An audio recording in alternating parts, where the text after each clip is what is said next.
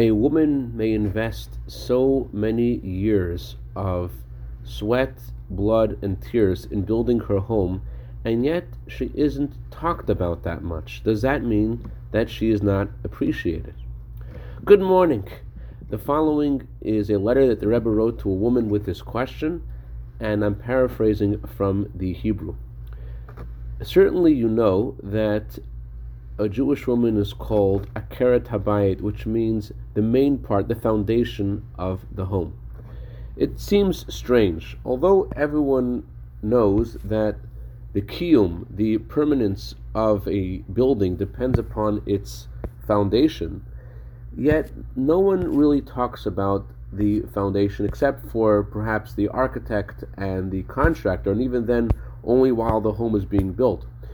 Conversely, people talk about the beauty of the exterior of the home and the interior of the home and the furniture and the walls and the ceiling, and no one talks about the foundation. And even if someone will enter the conversation and say the main thing is the foundation, the walls, the roof, the floor, everything inside, it all is because of the foundation. Everyone will admit that that's true, but they'll immediately con- continue to talk about everything else.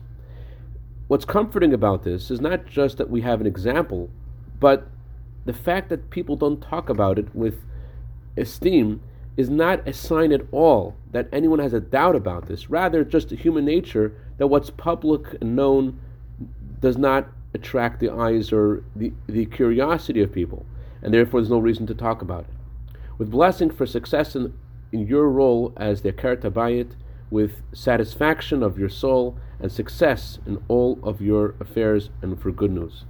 I'd like to dedicate our minute of Torah today to the neshama of Rafal ben Moshe, who just recently passed away. May his neshama enter Gan Eden, and he be a good uh, intercedent on behalf of all of his family, B'soch Klal Yisrael.